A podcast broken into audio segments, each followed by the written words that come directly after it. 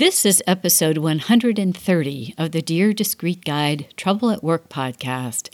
This episode is titled Negotiating and Speaking Up for Introverts. This episode is part of our Near Daily series during the pandemic.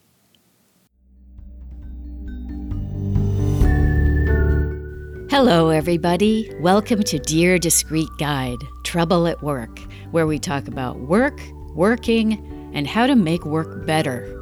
If it's work-related, we're on it. Who knew talking about work would be this much fun? I'm Jennifer Crittenden, a former C F O and host of the show, and thank you for joining our quest to improve our workplaces. Let's do this.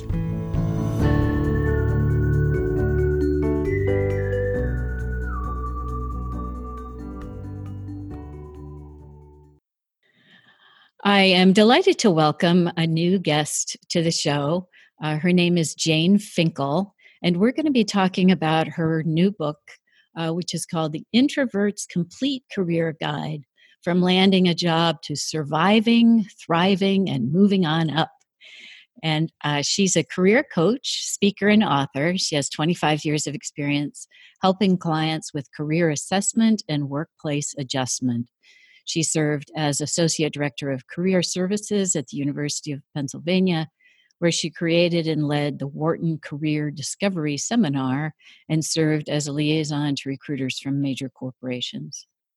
She's been published in the Huffington Post, Adirondack Life, Talent Development, and Mind Body Green. All right, welcome to the show, Jane. Thank you. It's great to be here. All right, so let's start off with a controversial discussion, and that has to do with introversion and extroversion. And I've gotten kind of resistant to terms like this over the years, as I think sometimes they put us in boxes, and we're really much too complicated creatures to be defined that way. But I would agree that it seems as though there's a spectrum that people can run from being quite introverted to extremely ex- extroverted. Would you agree with that? Um, totally. Um, and I think that, uh, as you said, we're more complex than just being leaning towards introver- introversion or extroversion, but it's just a small dimension of who we are. And we do have to be careful about stereotyping or embracing it, even if we think we're introverted, sort of embracing it and not thinking that we can balance that. Yeah, or letting us, letting it define us. Because I find that with my clients, and you probably do too, it, it turns out in certain situations, even if they describe themselves as an introvert, they can display very extroverted tendencies, or at different times of their life, they're more extroverted. You know, it's just, it's a funny thing how that can kind of move around depending on circumstances and age. Right. You know, I think it's also um, whether you're introverted or extroverted, it it's enhanced or, or impeded just based on your environment and experience. So, and I think the thing with introverts is sometimes they embrace it too much, mm-hmm. you know, and that they use it like I'm at a disadvantage or it's, it's an excuse, when actually there are so re- really wonderful qualities, you know, related to introversion. Yeah, interesting. It's funny. I seem to have more clients that will describe themselves as introverts rather than extroverts. And I've wondered if that's true across the whole population. Um, well, I will say I have plenty of uh, friends and clients who are proud to say they're extroverted. I think why people might um, announce that they're introverted more than maybe extroverted is that, you know, the American culture leans towards extroversion. And that's no different in the workplace. You know, you're rewarded for speaking up and taking action. And now there's this extra layer of knowing how to promote yourself. Mm-hmm. And I, of course, introverts can do that, but for them, sometimes it's a little bit more challenging or not as natural as compared to people who perceive themselves as leaning towards extroversion.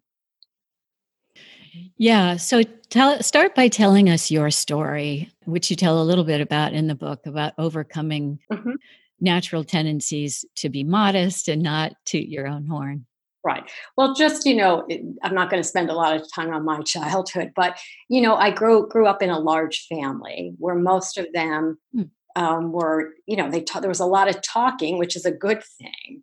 Um, and I was clearly quieter, but it certainly didn't get in the way of success. In high school, I was editor of my high school newspaper. I was athletic. I won the drama award. So I don't think it got, I didn't see it as a distinct disadvantage. Although sometimes I wondered, I did get messages that I should speak up more. And it didn't really have much of an impact until I started working. So when I was offered the job at the University of Pennsylvania, I was very excited. Mm-hmm. I'd worked mostly in smaller offices before. So the particular office at the career development office at the university was quite large. I think there might have been twenty-five or more staff. So that was a new experience for me. And every Friday we would have these large staff meetings. And I just froze up. Mm. I didn't know how to, you know, get a word in edgewise. I didn't know what to say.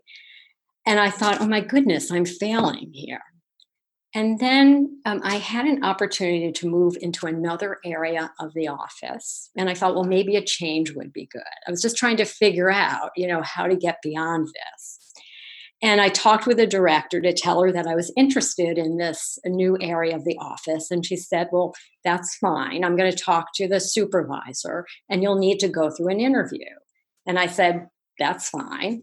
She came back the next day and she had talked to my new boss, Gail. And Gail said, I really don't need to interview her. She's great. Mm-hmm. And she talked about the way I interacted with the students and the sort of calm demeanor and that I listened really well, which are often qualities, you know, associated with introversion. Well, of course, that boosted my confidence, mm-hmm. but it didn't, um, I still had to learn how to speak up.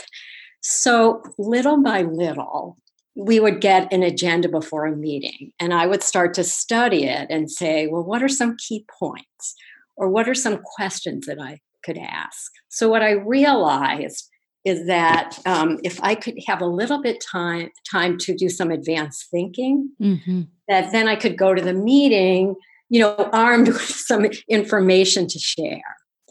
And certainly there were times when, uh, you know, I just couldn't get a word in edgewise. But then I would maybe stop by the director's office and say, after the meeting, I thought of a really interesting way to deal with the issue that we discussed at the meeting. Um, so I just learned to take initiative and to speak up. And the other thing which worked out to my advantage is that this new position required me to interact with lots of different divisions in the university. It could be somebody in the president's office. It could be, you know, talking with uh, one of the deans. And I got to like it. Mm, interesting. I shifted a little bit more of what we might perceive as introversion to more extroverted skills so that mm-hmm. in a way I became more balanced. Mm-hmm. And I will say that sometimes in large groups, I still struggle a little bit. But mostly I have a lot of comfort with the parts of me that seem introverted and knowing when it's time to take a risk and move beyond my comfort zone. And so do you think those experiences are what led you to write the book, or was it more your observations with your clients, or what do you think? I think it's a combination of both. I think that um, when people write books, there's something about their struggle or something about who they are that they want to express in the book. So certainly the challenges that I faced and, you know, overcame were quite meaningful to me. And I thought they would be meaningful to other people. But also having worked with people at all stages in their career development and seeing some of the introvert clients that struggled with interviewing or didn't feel, felt like they were at disadvantage because, you know, they were uh, more introverted. And there actually was a study done, I think about eight years ago, where they took a sample of introverts and um, asked them about advancing. And I think it was something like eighty percent believed that extroverts would, would move up faster than they would.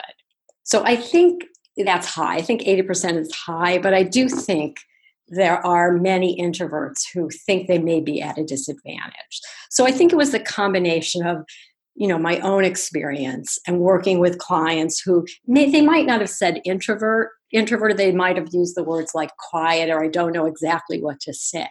Mm-hmm. So, and I guess it's a little bit of a legacy for me, you know, to be able to integrate some of my experience in working with clients and this whole idea of, of how we can, you know, be more successful in the workplace. Yeah, I think the most important topic uh, that you tackle, and you do it very well in your book, is salary negotiation. And I do think that this is a case where if you don't ask, uh, you might not get. Right.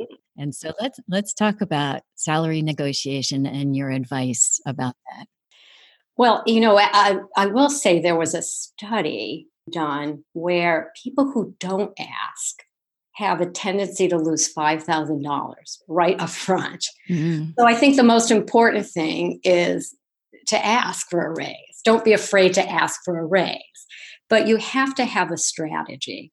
And I think the most important, two important components are doing research and also being able to articulate and highlight your accomplishments and how you've brought value to the organization. The one thing about asking for a raise is that you're a known, you're a known quantity. You know, your boss knows you, um, and you know the organization.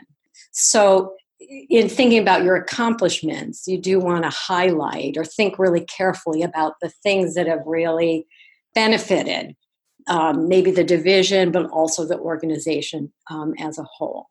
And, you you know, I think it is um, helpful to do some research to find out, you know, either what other organizations are paying.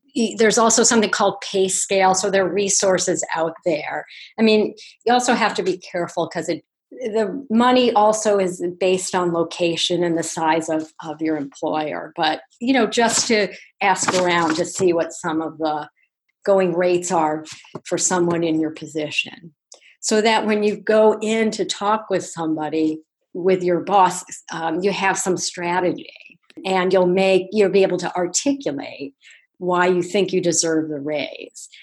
I, you know, I think with introverts, sometimes they are a little bit, you know, sort of mousy about um, asking for more. But they also have the uh, opportunity to write it all out before, you know, make a list of their accomplishments. And sometimes what I recommend is that they actually send it to their supervisor before there's a meeting. You'd send a note to say, I I know we're going to be um, meeting about the potential for a raise, and I thought it would be helpful in advance for you to just have um, a list of my accomplishments. Mm-hmm. So you give them a chance to kind of process it too. Mm-hmm. I think the other thing that's really helpful is if you can't get the raise, sometimes, you know, there are problems. The company's not doing well, or H R often gets more involved. Then have other things that you might be able to negotiate on. So maybe they can't give you the salary right now, but maybe they can change your job title to reflect, you know, greater responsibility, or maybe give you one day that you can flex, you know, at home. So also think about other things if you can't get the raise. And I do think that if they say, look, we we so appreciate, you know, what you've done here, and we wish we could give you some more money. We just, you know, my hands are tied. You know, there isn't any money right now. I think you don't give up. I think you can say, you know, I appreciate, you know, your situation, but I hope that we can reevaluate this in four months or six months, you know, whatever, whatever time frame works you think works well for you. Yeah, I always say the important things in negotiation are flexibility, creativity, and having seeing the problem from multiple perspectives, and then allowing people to save face. Mm-hmm. So that it it shouldn't become a toe to toe, you know, nose to nose battle. It really needs to be a, a conversation about how are we going to make this work, right? So that I get my needs met, and uh, we continue to work together because that because that's the ultimate goal, right? I like the idea of gathering data. I always encourage people to find out what the market rate is for the job that you're doing. But it's interesting that you talk about listing your accomplishments also. I think that that is another side that when I've talked about salary negotiations in the past, I might have left out. Mm-hmm. And it's an interesting strategy to do, to kind of show those cards ahead of time, especially if you're kind of dreading this conversation because you know it's going to be difficult. Right. And then if you write that up ahead of time and you're sharing that together, then you don't have to verbalize that when you're on the spot and maybe you're starting to get kind of nervous. And so you kind of have that homework done at a time. It's like, okay, this is already set up. Now we have this kind of common ground about what I've done. And now we can have a conversation. I, I think that's that's an interesting approach to that.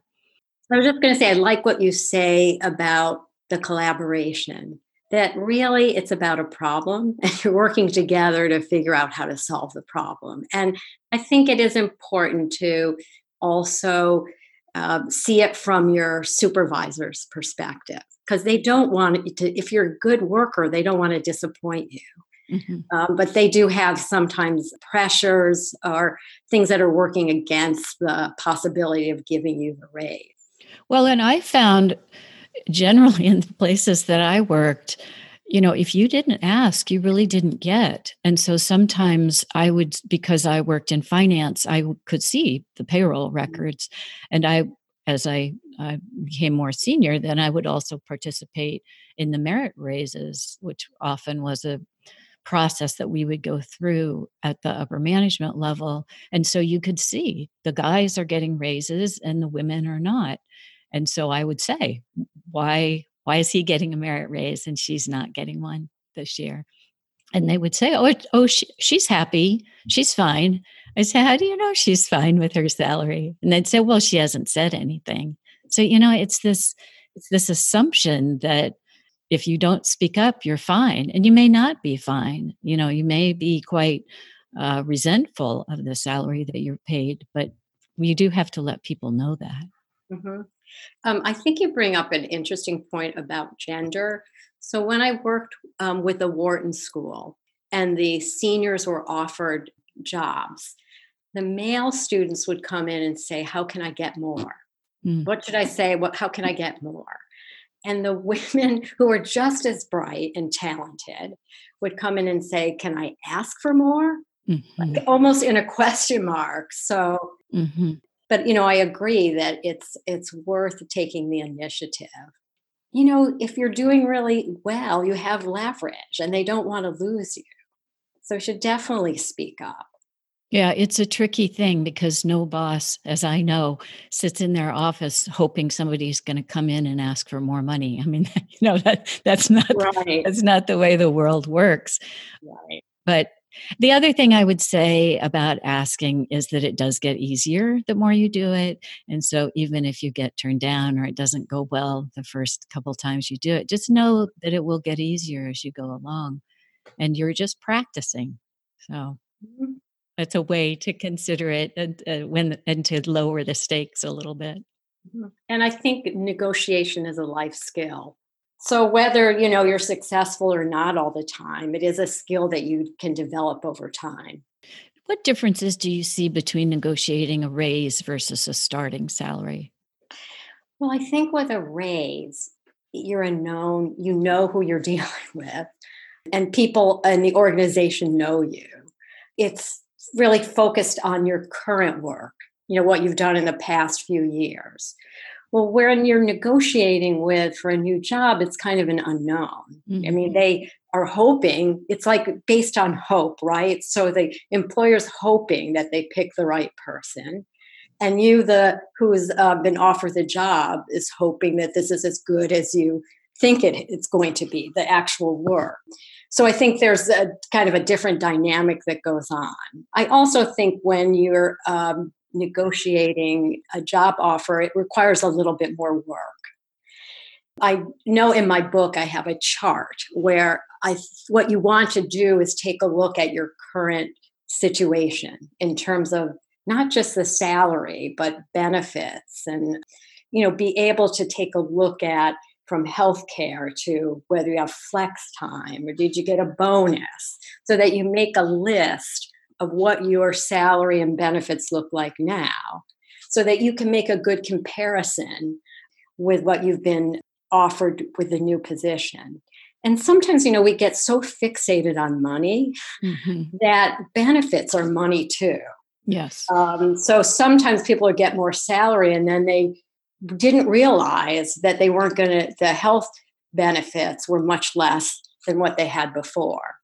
So maybe they didn't gain as much as they realized. So that's why it's really important to really take a look at the whole package of what you're dealing with now and what you're being offered, so that you can make a, a fair assessment.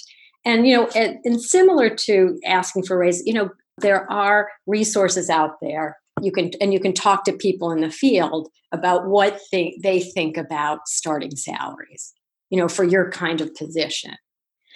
And also, you might just have a few things beyond money that you can negotiate if you can't exactly get to the point uh, that you want to. It's also good to prepare in advance. What's the, you know, the most that you want? And what's the lowest that you'll accept? And hopefully you'll get in the middle or closer to the top. But if you don't think about that in advance, then you're going to maybe stumble when you start the negotiations. Yeah, I think, I can't remember, but I think on your list, you also included commute time. Mm-hmm. And I think sometimes people forget about that when they're negotiating, uh, starting a new job, that that can really impact your life. Mm-hmm. And it could be that it's just not worth it to you, you know, for whatever, two thousand dollars more a year or something. Right. Or, you know, you could be a parent who has young children and would really like one day that they could work at home. And that might be more worth it to you than, you know, the five thousand dollars more, you know, that you would hope that you hoped you could um, negotiate for. Yeah. And I'll just reiterate what you said. Those benefits and perks and all that, they really do translate into real money. So if there's a good match to the four oh one k or a uh, stock purchase plan, I mean, some of those things can add up, uh, particularly on the healthcare benefit side. Right, exactly. So we have a law now in California that forbids employers from asking for your salary history. They can still ask for Uh, your expectations, which of course they all do. And they, it doesn't prohibit an, a potential employee, a candidate, from sharing their salary history. So there's some nuances in that law that I'm not sure make it quite going to achieve what the legislators hoped that it would achieve. And that was essentially to try and work against the gender pay gap. But when you think about this law, what do you, how do you think that might change negotiations? I actually think it's really positive, because some the focus should be on what you bring to the situation and not what you were paid for in the past. Mm-hmm. So, you know, I, I can remember having clients who, you know, asked for a certain amount of salary and said, and the employer said, well, you were only paid, you know, fifteen thousand dollars uh, less, or you, you were paid fifteen thousand dollars less. Why should I give you fifteen? You know, why should I give you twenty thousand dollars more? Mm-hmm. And then the focus is on that and not what you bring to the um, organization, how you can add value. I think the focus when you're trying to leverage salary is, you know, how you're going to contribute. What are the talents and skills that you bring that are going to Uh, have a positive impact um, on the employer, instead of worrying about, you know, what you you made in the past.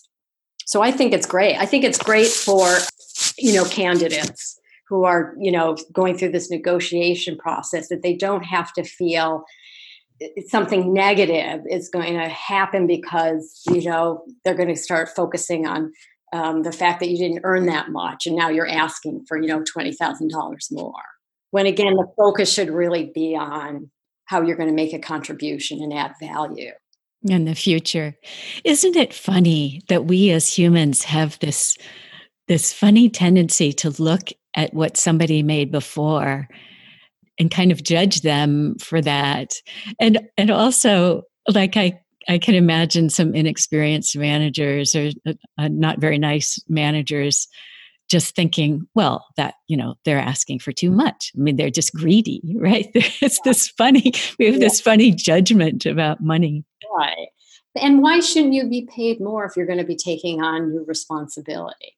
Right. No, it, that's uh, totally the logical conclusion, but I'm not sure that that always uh, bears itself out in some people's minds. People are funny. You mentioned in your book briefly not to pit companies who are competing for you against each other.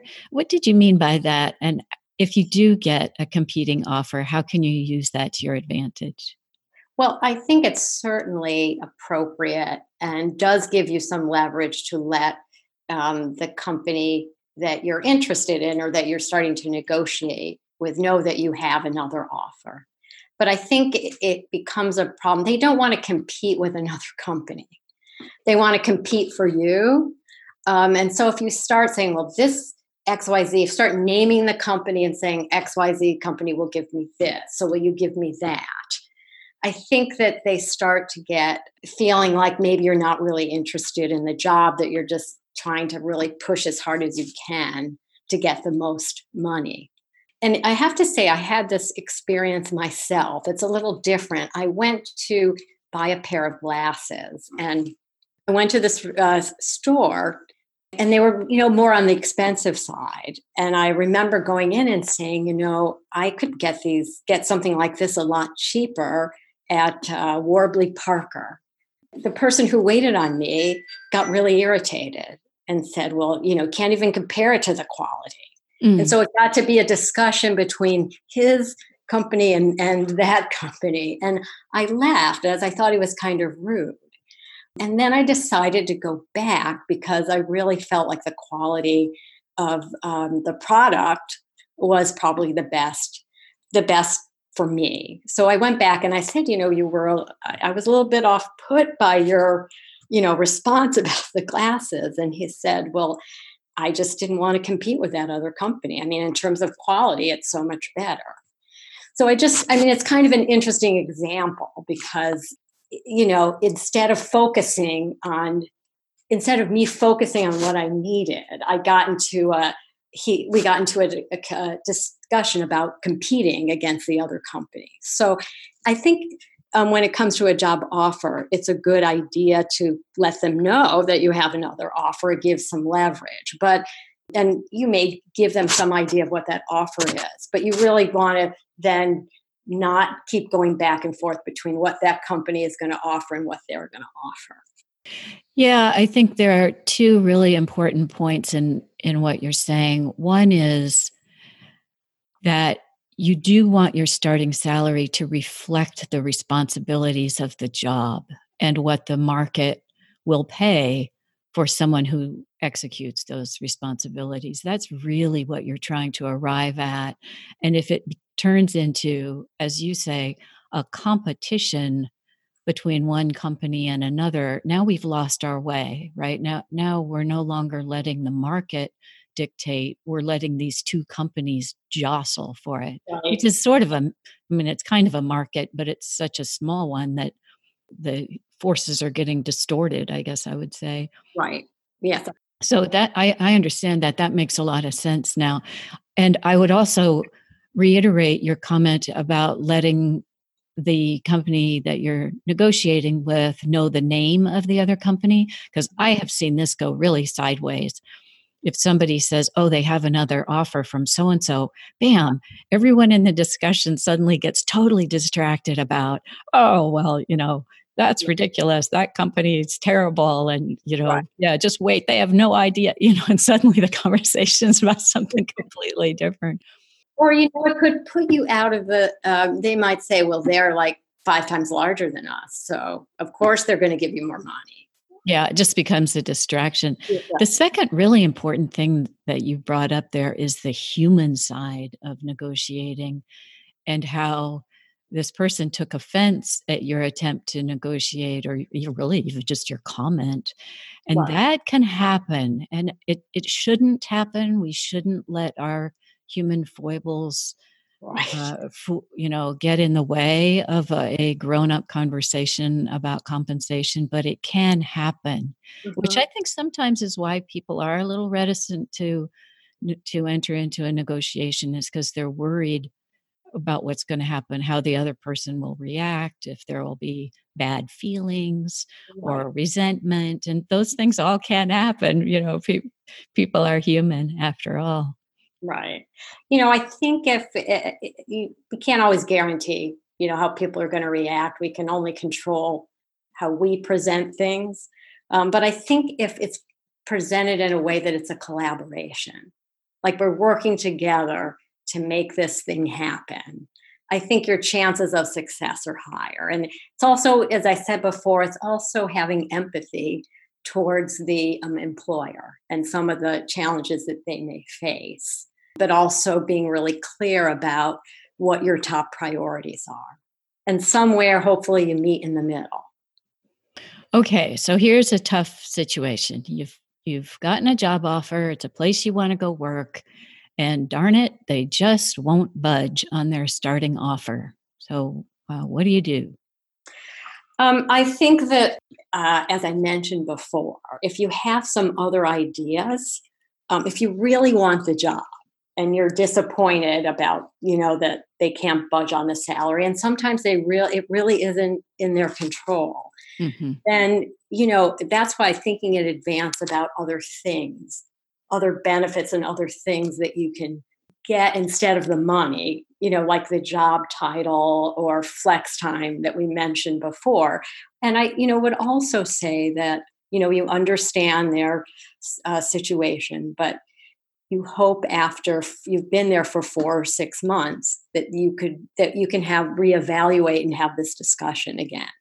All right. So let's say that you're now in your company and uh, you're working along and you ask for a raise and they turn you down. You say, just can't do it now, can't swing it. Uh, all kinds of excuses that companies come up with, you know, it would put you out of whack with other people in your range. Uh, you know, who knows? There are a thousand uh, reasons that companies give for not being able to give you a raise. Should you keep trying or should you let it go? Um, I think you should keep trying diplomatically. You know, if you can wait about three more months and maybe in three months you've been really successful on a project and you can use that as leverage. I mean, at a certain point, if you ask a few times and nothing happens, you have to reevaluate where, you know, whether you want to stay there or not, you know, whether it's time to look for something um, new.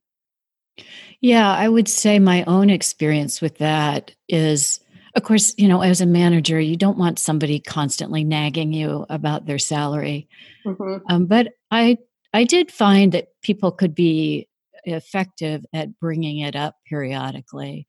And in my own experience, I had kind of a turning point in my career where it was the point at which I was going to leap from being a senior director to a V P. And it took me about a year to get that to happen. So mm-hmm. I, I, I do encourage people to be patient because it can take a long time for an organization to get their heads around something that is a big move like that. You know, I also think it's good to remind your supervisor that you're a high performer because, you know, most, most employers don't want to u- lose those people that are, you know, really excelling at their work, because they're going to lose out if you leave. Yeah, that is such an important thing that I think is forgotten sometimes on the part of managers is retention is really golden. Having somebody leave and having to replace them is so expensive to the corporation. And so that can help you as a manager make the arguments to your supervisors and upper management that, look, it really, you know, I know it looks like a lot of money, but it's it's cheap compared to what it would cost us if this person leaves. It's a tougher argument to make because it's hard to quantify what turnover costs you, but it is expensive. Mm-hmm. And it puts so much stress on um, everyone around you. You know, if someone leaves, then you have one less person to do the work. Do you have any anecdotes or lessons learned from your client salary negotiations, successful or unsuccessful? Well, I think, um, and we talked about this before, that it's just important to encourage, I always encourage my clients to ask for more. That, you know, whether they get it or not, they're going to at least develop skills uh, in negotiation. And also, you know, the importance of Uh, being prepared. You know, you might be nervous and you think, well, I'll just go in and see what happens. But you really do need to have a strategy, and you need to research carefully, and you need to be realistic, you know, about what's possible and what's not possible. I know um, I mentioned this in the book, but I worked with a physician who had been out of school for four years. And she was working in a small practice, and she was making one hundred thirty thousand dollars a year. She had a good four oh one k plan, developing a good reputation in um, family practice. And she was recruited by a very large, well-respected, established practice. And she was kind of, she wanted more money. And, you know, we didn't know exactly at the time, you know, what would be the best Um, amount to ask. And so she did research, and she talked to other practices, and she found out with about five years of experience, the rate was about one hundred fifty-eight thousand. So she only had four years. So we sort of figured out to, or together that uh, if she could get close to one fifty, that would be really comfortable. The other, again, money, we focused on money. She was a single parent with, um, a, I think, a four or five-year-old. So she really wanted a more flexible schedule, like seven to three. She was also asked to teach a course, so she wanted to make sure she would have enough time. And I, I also thought that she could use that as leverage um, when she was negotiating, that they would be hiring somebody that was teaching at a medical school, that that would be give the practice, you know, um, even more credibility. So she did the research, we worked together, and what happened is they didn't they couldn't give her one fifty-eight, but she got one forty-five and a schedule of seven to three. And they were really excited about teaching, and they said if she needed some extra time uh, to teach, they would allow her to do some of the record keeping at home. So just do it's just an example of how doing your research and being really clear about what your priorities are really make a difference in the negotiation. No, actually, she got more than money. She was really, really happy with the results. So I was going to say, being creative in ways that will make uh, that job work for her, because having that schedule is amazing. You know, that's such a huge benefit to her. All right, so let's uh, switch from money to Uh, some advice that you have in the book about people who have difficulty uh, speaking up or bragging about the things that they've accomplished. So people who feel that they're a little bit more introverted, right, and have a tougher time talking about how great they are. So what's your advice f- for those people?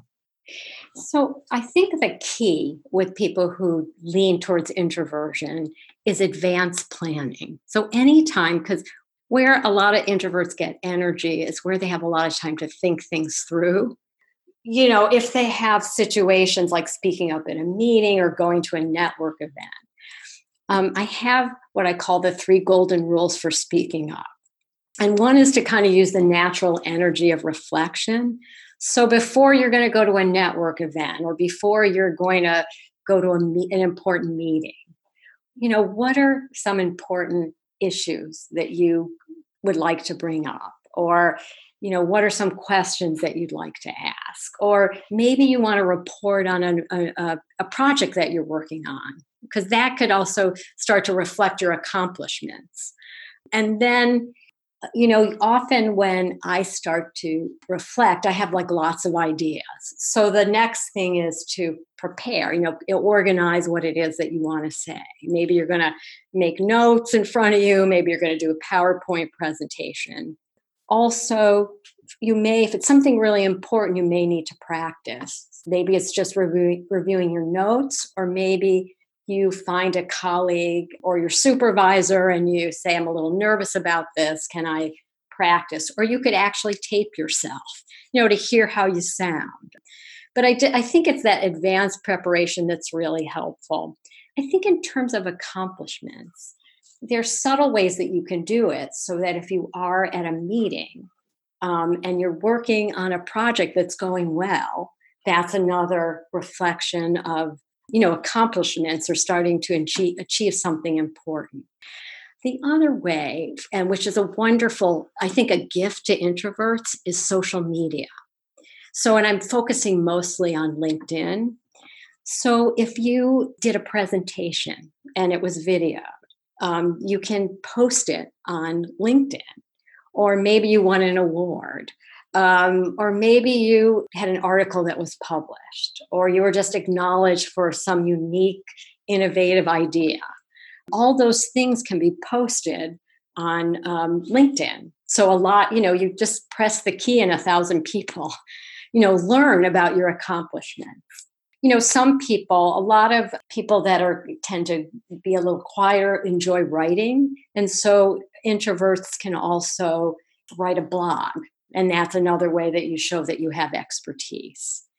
But so I think there are a number of ways that you can let people know that you're doing really well without feeling like you're bragging so much. Yeah, I think the idea of posting things on LinkedIn is interesting. It just occurred to me as you were talking. What it is, is external validation of your worth. And so instead of you having to say, I'm great, you can instead be a little more subtle and say, I won an award. There's a, it's just a slightly different slant on it, but one of one comes across kind of braggy and the other one is... is more factual based, so it seems less embarrassing. Right. And, you know, you often get a lot of response. You know, people notice, you know, in a way that doesn't feel like you're on top of them, like, see how great I am. Right. All right. How about ways to enter a conversation if it doesn't come easily to you to speak up? Well, I guess I get back to that idea of advanced planning. And I don't think it's the worst thing to actually write a little script for yourself. You don't have to memorize it, but you can have key points um, so that when you meet people, you have some idea of some things that you might want to highlight. And you may not get a chance to say all of those things. And I think if it's a, a you know, a business networking event or just a meeting that you you might have. Again, to if you're meeting somebody for the first time, one of the things that introverts tend to do well is they, because they don't always like to disclose too much about themselves right away, is they probably will ask the other person lots of questions. And that's not the worst way to begin a conversation. And then often sometimes someone will say something when they're answering the question that makes a connection for maybe the introvert. And then they start to maybe disclose more about themselves. But I also think it's really important. You can't rely on that. So it's really important that you have a little script in your head that maybe is like a summary of your experience um, and your career background and maybe one accomplishment. Um, so that you, if you're talking about your job um, and your career, you can say, and recently I was really excited because I'm working on this new project and it looks like it's going to be adopted by more divisions than just my division. And also to be able to talk about where you might see some of your specific talents and skills, and also be thinking, I think, in advance about who you might like to talk to. And what your interest is. I mean, do you want to get career advice? Do you want to just exchange information about um, your field? Do you want to learn something new? So also think in advance about what it is you want to accomplish when you're, you know, having conversations with people you don't know that well. What if you're in a situation where a lot of people are talking, maybe at a meeting or at a networking event, and you're trying to insert yourself in the conversation? Any tips for that? Yeah, I I say this is going to. I, ta- I I use the term diplomatic interruption. and I think you interrupt. But I, and I think you can do it in diplomatic ways to say, sorry to interrupt, but something you just said made me think of um, experience that I had. Or if you're at a meeting and there's been so much talking and you really hope to give a report, you could say, again, sorry to interrupt, but I noticed that we only have ten minutes left. And I wanted to share some important data that I think uh, will make a difference as we're planning this new program. Yeah, I think having some phrases in your back pocket that you can use in situations like that is helpful. Yeah, so I encourage people to have some kind of preamble that they use and feel comfortable using and practice using. Sometimes you can do it physically. Like sometimes you can put your hand up and then people know that this yeah. is, yeah, that this is, um, you need the, all the talking to stop for a minute so you can contribute. And I guess that's also how I would encourage people to think about it is you do ha- have a contribution to make. And people will benefit from that. And so it is worth your while to speak up. I know it's sometimes it's hard for us to think, to uh, screw up the courage to leap into a conversation. But that that really is why you're there, is to contribute, even if other people aren't necessarily inviting you into the conversation. Yeah. And I think, you know, it is okay to be quiet initially. You don't have to be the first person to talk. Because that was something that I struggled with. I thought, if I don't talk within the first five minutes, I'm doomed. Mm-hmm. And I realized that some of that time to listen and mm-hmm. um, observe uh, tended to be valuable, and that by the time I was ready to make the comments, they were probably a little bit more insightful. Mm-hmm. I find with my clients that a lot of them are on the fence about whether or not they should leave their job. And do you have a checklist of things uh, that you would encourage people to consider when they're determining whether or not it's time to move on? Well, I think probably the biggest consideration is money.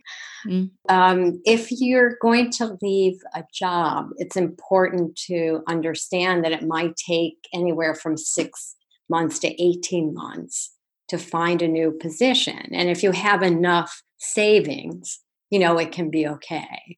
Because sometimes if you quit, you could increase the anxiety now, mm-hmm. worrying about, you know, if you have enough money to eat. Um, so I think that money is probably the most important uh, consideration.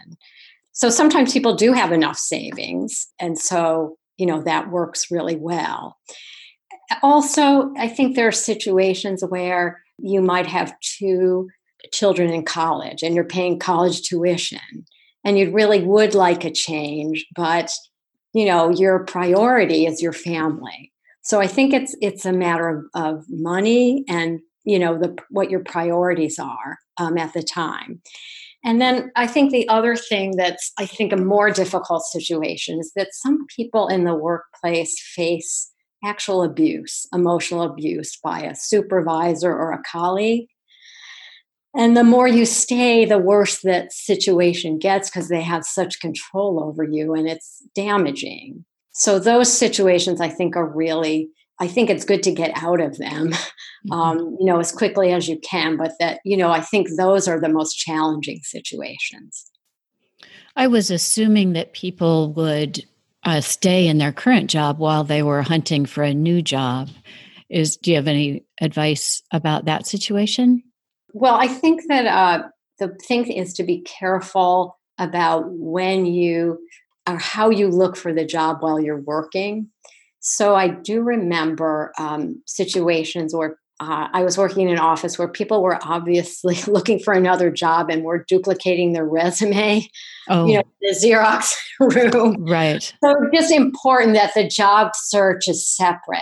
You know, and sometimes they were, uh, I remember I was being approached about a position and it, uh, someone sent me an email and I kept the monitor open and somebody walked in. Not that they could necessarily see the email. So you have to be really careful. And also, um, I think that the best way to find a new position while you're working is through um, networking. And I think that, you know, when they've done surveys, seventy-five percent somewhere between seventy to seventy-five percent of people who find uh, new opportunities, it's through um, networking, especially if you have experience. And I think that's sort of challenging while you're working to make time for that. I think while you're working and you're looking for a new job, I think the most important thing is to how you can make it a priority while you're working mm-hmm. and how you can manage it. So often what I tell clients is on Sunday, you know, when you're scheduled for doctor's appointments and, you know, meetings at work, that you find just an hour, um, maybe during lunchtime, maybe after work, where you can, you know, take a look at postings or make some phone calls. So you have to make it manageable because, you know, you're trying to balance your work life, but you want want to make a change. All right. There were some expressions in the book or turn of phrase that I thought were really charming. One of them was something about walking hand in hand with hope. I love that. And there was another one about massaging your ego, which was pretty funny. And then the one Uh, toward the end of the book that I also really enjoyed was you make a reference to, I had to consort with my inner warrior. So I really, I really enjoyed some of the writing that was in the book. And what are your hopes now for the book? Well, I think that um, I'd like to think that I uh, the purpose was to speak out for introverts, but more important to help introverts speak out for themselves. But I think really most important, I want to build confidence. I want introverts to feel like they should embrace it and be who they are. They don't have to change, but they do need to sprinkle in more extroverted skills to be successful. And I just overall want to want, you know, whether you're introverted or extroverted, because I do have extroverts that read the book, that there's some tools and ways which you can build confidence and be successful. All right, so we're winding down here. Before we close, Jane, is there anything that you would like to share with the listeners about where they could find the book or follow your work? Yes, um, my website uh, is easy. It's jane finkle dot com. And there's more information about the book and the kind of work that I do with clients. And the book is available online on Amazon, Barnes and Noble, and uh, IndieBound. So it is easy to um, purchase. You know, there's just um, lots of really good information on the website. Good. Well, thank you for writing the book and thanks for coming on the show. My pleasure. Thanks again.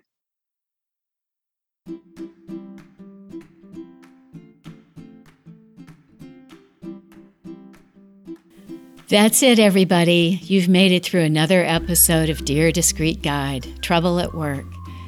During the pandemic, we'll be changing our format in honor of those who are quarantined or working on the front lines. We'll put out shorter shows on a daily or near daily basis early in the morning to start your day on a positive and interesting note. We'll be considering work-related issues relevant while covid nineteen is impacting the world. If you have a question or a comment or a message for our listeners, please get in touch. We'd love to hear from you. You can reach us through the website, discreet guide dot com, D I S C R E E T, where you can also find other resources about working better together.